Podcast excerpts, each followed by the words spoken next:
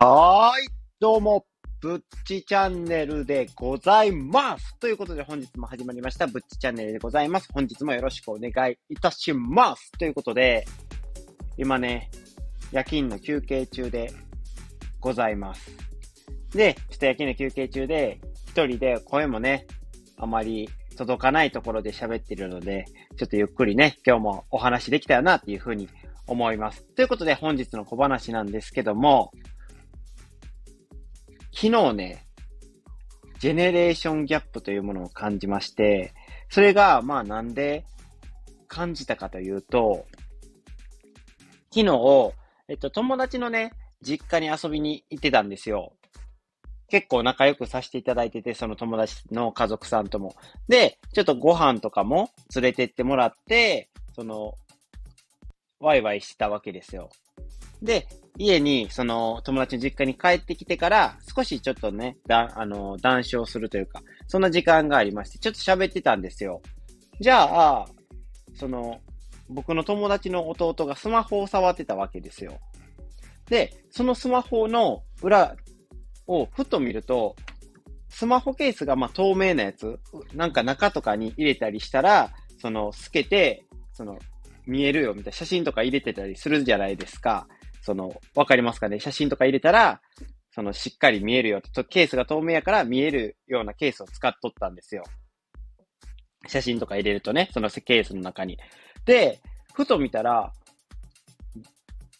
誰かの証明写真が入ってるんですよ。多分、その、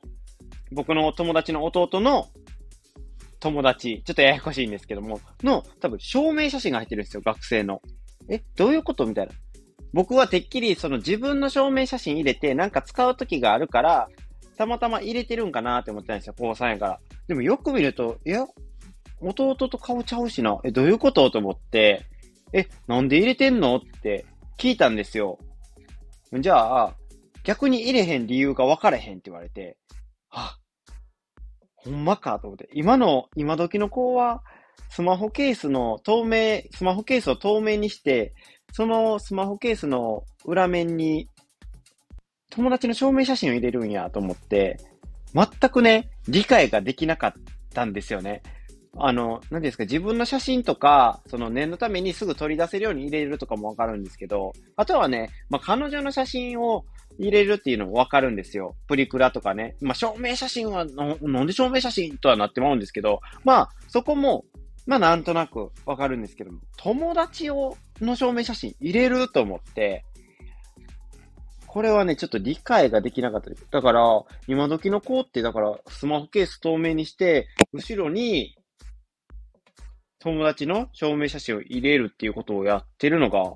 流行りなんですかね。ちょっと高校生ぐらいの、ちょっとお子さんがいてる子がいてたら、ぜひちょっとスあのスマホケースの裏を見ていただいて、あの友達の証明写真が入ってないかどうかを確認していただけたらなって。なんで入れてるのかを、ちょっと僕に教えていただけたらなって思います。理由まで教えてくれなかったんですよ。なんで入れてんのって言われたら、いや、入れへん方がわからへんって言われて。だから多分、そういう友好の証、友達の証として、多分、証明写真をね、そのスマホケースに入れて、まあ、持ち歩いているっていうことやとは思うんですけども、詳しい理由とかがわかる人がいればね、ぜひコメントやレターでね、ちょっとお待ちしております。本当にね、これはね、意味がわからなかったというか、ちょっとジェネレーションギャップっていうものを感じてしまいましたね。ああ、こうやって僕は年を取っていくんやって思いました。ということで、本日のね、小話は以上でございまして、本日のね、本題なんですけども、ゴールデンウィーク中にね、ちょっとサービスをね、停止するものっていうことで、今のうちに確認しておこうということで、ちょっとね、今回取り上げさせていただいております。もうね、ゴールデンウィークにも入るということで、最大10連休とかにもなるということで、いろんなね、人が多分旅行に、多分マンボウも溶けて旅行に行ったりとか、されるかなって、ゆっくり家で過ごす人もおるかなって思うんですけども、まあね、いろんなサービスがちょっと停止するということで、このゴールデンウィーク中に何かちょっとしようって思ってた方は、もしかしたらね、そのせいでできないかもしれないのでね、まあ注意喚起っていう目的も含めて、まあね、今回ちょっと配信してきたらなっていうふうに思っています。じゃあね、それについてのね、記事をね、書いてくれているのがあるので、それを読んでいきますね。2022年のゴールデンウィークが始まると。長い連休もあって、普段働いている、動いているサービスの中にも、休みの間はメンテナンスに入ったり、一部機能が使えなくなったりするものがあると。中には生活や休暇中の楽しみに支障をきたす可能性があるサービスがあるかもしれないと。で、そこで、今回はいろんなサービス停止するものを紹介しようっていうことをね、この記事は書いてくれてます。おー、ありがたいなと思って、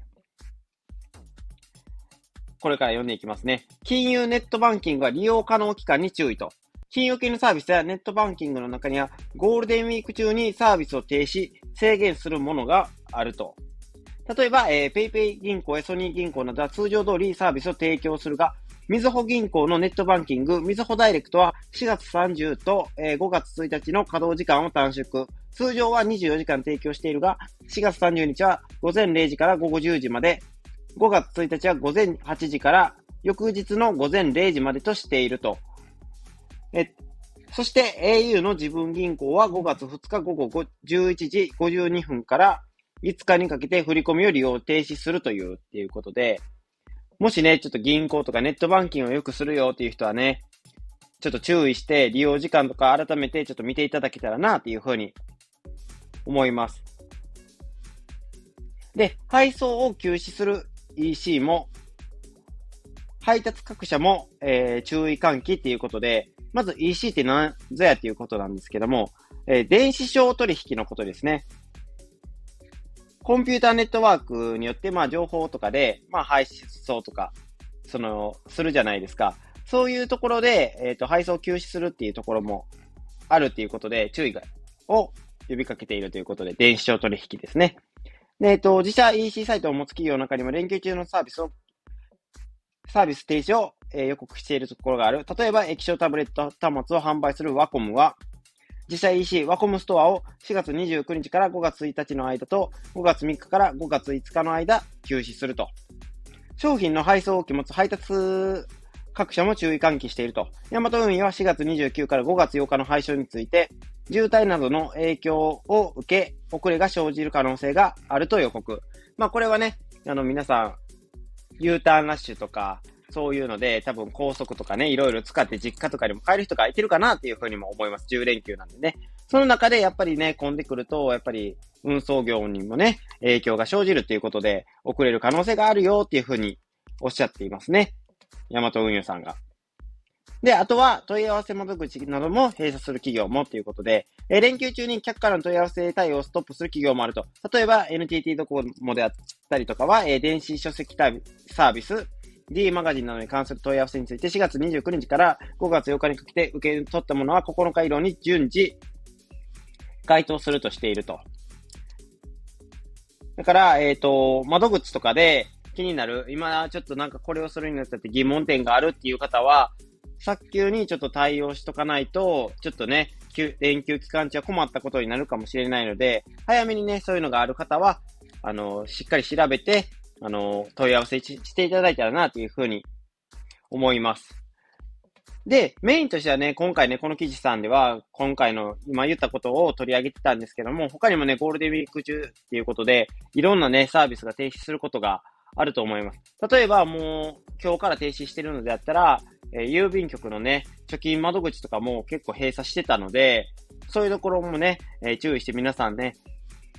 結構郵便局のゆうちょのね、貯金の窓口とかは結構使う人も多いのかなというふうに思いますので、えー、使えないことをしっかり念頭に置いて、あの、どうするかをね、決めていただきたいなって思います。ゴールデンウィーク中のね、動きをね。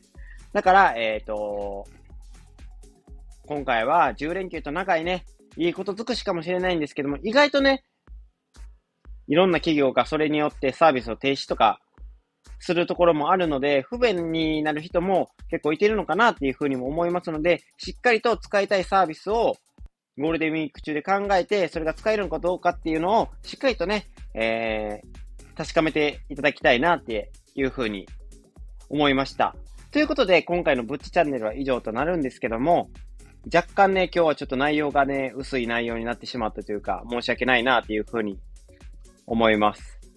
次回の配信はね、明日ですね。なんなら今日ですかね。もう12時回っちゃった回っちゃってるんで、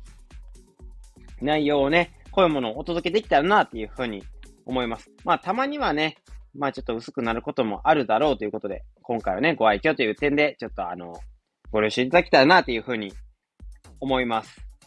ということで、今回のぶっちチャンネルは以上となります。えー、今回の配信について、いいねと思ってくれた方は、いいねと、あとはね、コメントやれた、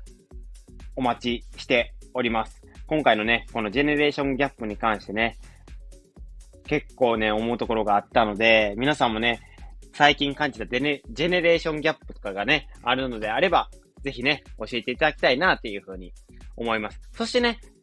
今回の配信とかね、過去の配信を聞いてくださってね、もっと僕の配信を聞きたいよっていう方はね、ぜひともね、僕のブッチチャンネルをフォローしていただけると、私ブッチ、非常に嬉しいで